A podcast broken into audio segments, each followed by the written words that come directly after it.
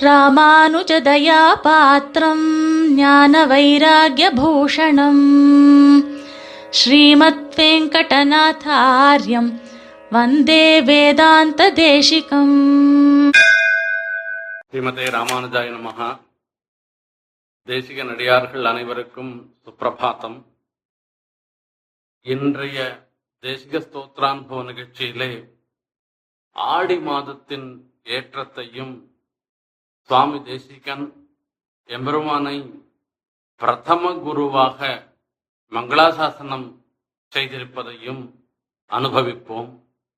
கமப்பியாத்தியம் குரும் வந்தே கமலா கிரகமேதினம் பிரவக்தா சந்தசாம் வக்தா பஞ்சராத்திரஸ்ய யஸ்வயம் சுவாமி தேசிகன் எம்பெருமானை ஆச்சாரியனாக வழிபடுகின்ற ஸ்லோகம் இந்த ஸ்லோகம் எஜராஜ சப்தத்திலே முதல் ஸ்லோகம். இப்பொழுது ஆடி மாதம் நடைபெற்று வருகின்றது. இந்த மாதத்தை பலர் சுபகாரியங்களுக்கு ஏற்ற மாதம் இல்லை என்று ஜோசியர்கள்லாம் நிராகரிப்பார்கள். ஆடி மாதம் போகட்டும் அதுக்கப்புறமா நல்ல விஷயத்த பேசலாம் என்று சொல்லுவார்கள். ஆனால் ஆடி மாதத்துக்கு ஒரு பெருமை உண்டு. அந்த பெருமையை இப்பொழுது பார்ப்போம். சாதாரணமாக தெற்கு திசை தெற்கு நோக்கி பேசக்கூடாது தெற்கு நோக்கி சேவிக்க கூடாது தெற்கு திசைன்றது ஏதோ பித்திருக்காரியத்துக்கு மாத்திரம்தான் செய்யக்கூடிய ஒரு திசை என்று பலர் எண்ணுவார்கள். ஆனால் சுவாமி தேசிகன் சாதிக்கின்றார் அந்த தெற்கு திசைக்கும் ஏற்றத்தை கொடுத்தவள் தன்னுடைய அவதாரத்தினாலே ஆண்டாள் நாச்சியார் என்பதை दिग्दक्षिणापि परिपक्त्रिमपुण्यलभ्या सर्वोत्तरा भवति देवि तपावतारात् यत्रैव रङ्गपतिना बहुमानपूर्वम् निद्राळुनापि नियतम् निहिताः कटाक्षाः। दिग्दक्षिणापि परिपक्त्रिमपुण्यलभ्य सर्वोत्तरा भवति देवि तपावतारात् ஆண்டாள் நாச்சியாரை பார்த்து சுவாமி தேசிகன் அருளிச் செய்கின்றார். தவாவதாராத்து உம்முடைய அவதாரத்தினாலே ஆண்டாளினுடைய அவதாரத்தினாலே தட்சிணா அபி திக்கு தெற்கு திக்கு என்று எளப்பமாக சொல்லப்பட்ட அந்த திக்கும் கூட சர்வோத்தரா பவதி. எல்லா திக்குகளை காட்டிலும் மிகச்சிறந்ததாக கொண்டாடப்படும் திசையாக மாறியது என்று சொல்லுகின்றார். எதனால? ஆண்டாளுடைய அவதாரத்தினால தவாவதாராத்து என்பது இதுக்கு ஒரு நிதர்சனம். இதை காண்பிக்கிறார். இதுக்கு ஒரு ப்ரூஃப் எத்தைவ ரங்கபதினா பகுமான பூர்வம் நித்ராளுனா பிணியதம் நிஹிதா கடாட்சா ரங்கநாதன் உறங்குவது போல எழுந்தருள் இருக்கின்றார் நித்ராளு நாப்பி தூங்கின்னு இருக்கிறவராக இருந்திருக்காருன்னு உறங்குவான் போல் யோக செய்- யோகு செய்பவர் எம்பெருமான் என்று ஆழ்வார் மங்களாசாசனம் பண்ணுகின்றார். மீதி பேருக்கு பெருமாள் தூங்கின்னு இருக்க மாதிரி தோணும்.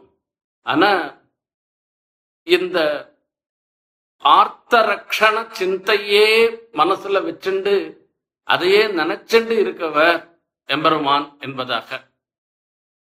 ரங்கநாதனுக்கு தன்னை அண்டியவர்கள் எல்லோரையும் ரட்சணம் பண்ணணும் என்கிற ஒரே எண்ணம் தான் அப்படி அந்த எண்ணத்தோட இருந்திருக்கிற ரங்கநாதன் தென் திசையை நோக்கி ஒரு கௌரவத்தோட அவர் படுத்துட்டு இருக்க அந்த தெற்கு திசையே பார்த்துட்டு இருக்க இதுக்கு காரணம் என்ன? அந்த திசையில தான் ஆண்டாள் அவதாரம் பண்றா. ஆ- ஆண்டாள் தன்னுடைய லோகரக்ஷண காரியத்துல ரொம்ப ரொம்ப தன்னோட உறுதுணையாக இருந்து எல்லா விதத்திலையும் செய்து முடிக்க வல்லவள் என்பதை கொண்டு சொல்லுகின்றார். அதே மாதிரி ஆண்டாளினுடைய அவதாரத்தினால ஆடி மாதத்தை எல்லாரும் சூன்ய மாதம் என்று இகழ்ந்தாலும் கூட அந்த ஆடி மாதமும் ஏற்றம் பெற்றது என்று சொல்ல வேண்டும். அது மாத்திரமில்ல ஆடி மாதத்துல இந்த கடந்த நூற்றாண்டுகளிலே பல ஆச்சாரியர்கள் அவதாரம் செய்திருக்கின்றனர். அன்னையாரிய மகாதேசிகன் கருடபுரம் சுவாமி அக்னிஹோத்திரம் சுவாமி ஐயா சுவாமி போன்ற மல பல மகான்கள் ஆடி மாதத்துல அவதரித்து சுவாமி தேசிகனைப் போலவும் எம்பெருமானாரைப் போலவும் நமது சம்பிரதாயத்தை பிரவர்த்தனம் செய்தவர்கள். அப்பேற்பட்ட மகான்களுடைய அவதாரத்தினாலும் ஆடி மாதம் ஏற்றம் பெற்றது. ஆடி மாதத்தை ஆச்சாரியர்களுடைய மாதம் என்றே சொல்லலாம். ஆச்சாரியர்களுடைய மாதம்னு சொல்லும் பொழுது பரகால சுவாமி ரொம்ப போன நூற்றாண்டுல பெரிய வித்வானாகவும் எத்தனையோ காரியங்களை சாதிச்சவராகவும் நம்ம சம்பிரதாயத்துக்காகவே பாடுபட்டவராகவும் எழுந்தருளியிருந்த அந்த மகானும் ஆடி மாதத்துல தான் புனர்வசு நட்சத்திரத்துல அவதாரம் பண்ணவர். இப்படி பல ஆச்சாரிய சிரேஷ்டர்களை அவதரிப்பித்த ஆடி மாதத்துக்கு ஒரு ஏற்றம் ஆச்சாரியர்களுடைய மாதம் என்பதாகவே. அந்த ரீதியில இன்றைய ஸ்தோத்ரானுபவத்துல பெருமாள ஆச்சாரியனாக அனுபவிக்கிற ஒரு ஸ்லோகம் அதனுடைய அர்த்தத்தை நாம் பார்ப்போம். ஆச்சாரியர்களை பெருமாளை போன்று போற்ற வேண்டும் என்று சாஸ்திரம் சொல்லுகின்றது. தேவமிவ உபாசித என்பதாக. பெருமாளை போல ஆச்சாரியர்களையும் உபாசனம் பண்ணணும். போற்றி யுகப்பதும் பொந்தியில் கொள்வதும்.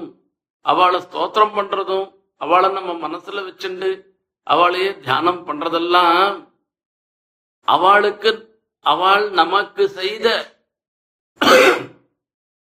ஒரு உபகாரத்திற்கு பிரத்யுபகாரமாக ஆகாது. இது நம்மளுடைய ஸ்வரூபம் என்கிற நிலையில தான் நாம் அவளை போற்றுவதும் அவரை மனசுல தியானம் பண்றதும் செய்ய வேண்டும் என்று சுவாமி தேசிகன் ஆச்சரியமாக அருளி செய்கிறார். பிரதமாச்சாரியனாக திகழ்பவர் எம்பெருமான். எம்பெருமானை ஆச்சாரியனாக மங்களாசாசனம் பண்ணுகின்றார். கமப்பியாத்தியம் குரும் வந்தே கமபி என்று சொல்லுகின்றார். இதுதான் இந்த ஸ்லோகத்துல சுவாரஸ்யமான சப்தம் கமபி. வரையிட்டு சொல்ல முடியாது. எம்பெருமானுடைய ஸ்வரூபத்தினுடையவோ ரூபத்தினுடையவோ குணங்களுடையவோ விபூதிகளுடையவோ பெருமையை இவ்வளவு என்று வரையிட்டு சொல்ல முடியாதபடி ஆச்சரியமான ஸ்வரூப ரூப குண விபூதிகளை கொண்டவர். ஆத்தியம் குரும் குரும் குரு சப்தத்தினால இருளை போக்கடிப்பவர் என்று அர்த்தம் ஏற்படுகிறது. அஜ்ஞானமாகிய இருளை போக்கடிப்பவர்கள் குரவகா குரு என்று போற்றப்படும் ஆச்சாரியர்கள். நமது அஜ்ஞானத்தை தமது உபதேசத்தினாலே முதல் முதல்லே போக்கடித்தவர் சாட்சாத் எம்பெருமான் தான். ஆகையால அவரை ஆத்தியம் குரும் ஆத்திய குரு பிரதம குரு என்றெல்லாம் எல்லோரும் போற்றுகின்றோம். அப்பேற்பட்ட பிரதம குருவாக இருக்கின்ற எம்பெருமான் எப்படி எழுந்தருளியுள்ளார் என்பது அடுத்தது. கமலா கிருகமே தீனம். பெருமாள் எப்பவுமே ஒண்டியாவே இருக்கிறது கிடையாது. எப்பவும் பெருமாள் தாயார் ரெண்டு பேரும் சேர்ந்தே இருந்துட்டு இந்த இடத்துல கிரகமே தினம் என்று சொல்ற கிரகஸ்தாசிரமத்தை ஆசிரியத்தவராக இருந்துட்டு இருக்க கிரகஸ்தாசிரமம் என்பது ஆச்சாரியக்கம் செய்வதற்கு ஏற்ற ஆசிரமம் என்பதாக உபனிஷத்துக்கள் உத்கோஷிக்கின்றன. குடும்பே சுச்சௌ தேசே சுவாத்தியாயம் அதியானஹ தார்மிகானு விததத். தார்மிகானுன்னு சொல்லச்சே புத்திரர்களையும் சிஷ்யர்களையும் ஏற்படுத்துகின்ற ஆசிரமம். தார்மிகான புத்திரர்களையும் சிஷ்யர்களையும் என்பதாக வியாக்கியானம் செய்து இருக்கிறார். ஆகையால கிரகஸ்தாசிரமமும் கூட ஆச்சாரியகம் செய்வதற்கு ஏற்ற ஆசிரமம் தான் இந்த கிரகஸ்தாசிரமத்துல இருந்துதான் பெருமாள் பிரதம குருவாக திகழ்கின்றார் என்று சுவாமி தேசிகன் மங்களாசாசனம் செய்கின்றார். இங்கேயும் ஒரு முக்கியமான விஷயத்தை பார்க்கணும். பெருமாள் பெரிய குடும்பி. சேத்தனா சேத்தனங்கள் எல்லாம் லோகத்துல இருக்கிற மொத்த சேத்தனங்களும் பெருமாளுடைய குடும்பத்தை சார்ந்தவை தான் ஒரு குடும்பத்துக்கு நிறைவு ஏற்றம் வருகிறது என்றால் யாருனால? மனைவியினால தான் அதே மாதிரி பெருமாளுடைய குடும்பமாக இருந்திருக்கிற உலகத்துக்கு யோகக்ஷேமம் ஏற்பட வேண்டும் என்றால் அதற்கு தாயார் வேண்டும் தாயாரோட சேர்ந்துதான் உலகனத்தையும் உலகமாகிற குடும்பத்தை ரட்சிப்பவராக இருந்திருக்கார். ஆச்சாரியனாக இருந்து கொண்டு ரட்சிப்பவராக இருந்திருக்கார். பெருமாள் என்பதை சொல்லுகின்றார். கமலா கிரகமே தினம். சந்தசாம் வக்தா. சந்தசாம் பிரவக்தா. பஞ்சராத்திரஸ்ய ஸ்வயம் வக்தா என்று சுவாமி தேசிகன் பெருமாள் ஆச்சாரியனாக செய்த செயல்களை நமக்கு தெரிவிக்கின்றார். வேதங்கள் நித்தியம் அபௌருஷயம் ஒருவரால் இயற்றப்படாதது. அந்த வேதங்களை சிருஷ்டி காலத்துல பிரம்மாவுக்கு உபதேசம் பண்ணவர் அதனால் அவர் பிரவக்தா. பஞ்சராத்திர சாஸ்திரம் பாஞ்சராத்திர சாஸ்திரத்தை அவரே உபதேசம் பண்ணதுனால ஸ்வயம் பக்தா அந்த எம்பெருமானை வந்தே வணங்குகிறேன் என்று சொல்லுகின்றார். எம்பெருமானை வணங்குவதற்கு காரணம் அவர் பிரதமாச்சாரியனாக இருப்பதனால்தான். பெருமாள் எல்லார காட்டிலும் உத்கிருஷ்டமான பரமபுருஷனாக திகழ்வதனாலே இந்த இடத்துல பெருமாளை சுவாமி நமஸ்காரம் பண்ணல. அவர் பிரதமாச்சாரியனாக திகழ்வதனால தான் அவருக்கு பிரணாமங்களை சமர்ப்பிக்கிறேன் என்று சொல்லுகின்றார். இந்த மாதத்துல ஆச்சாரியர்கள்லாம் அவதரித்த மாதத்துல பிரதமாச்சாரியனாக எழுந்தருளி இருக்கின்ற எம்பெருமானுடைய கட்டாட்சம் நம்ம எல்லோருக்கும் எப்பொழுதும் இருக்க வேணும் என்று பிரார்த்தித்துக் கொண்டு இந்த உபன்யாசத்தை நிறைவு செய்கிறேன் ஸ்ரீமதே நிகமாந்த மகாதேசிகாய நமஹா कवितार्किकसिंहाय कल्याणगुणशालिने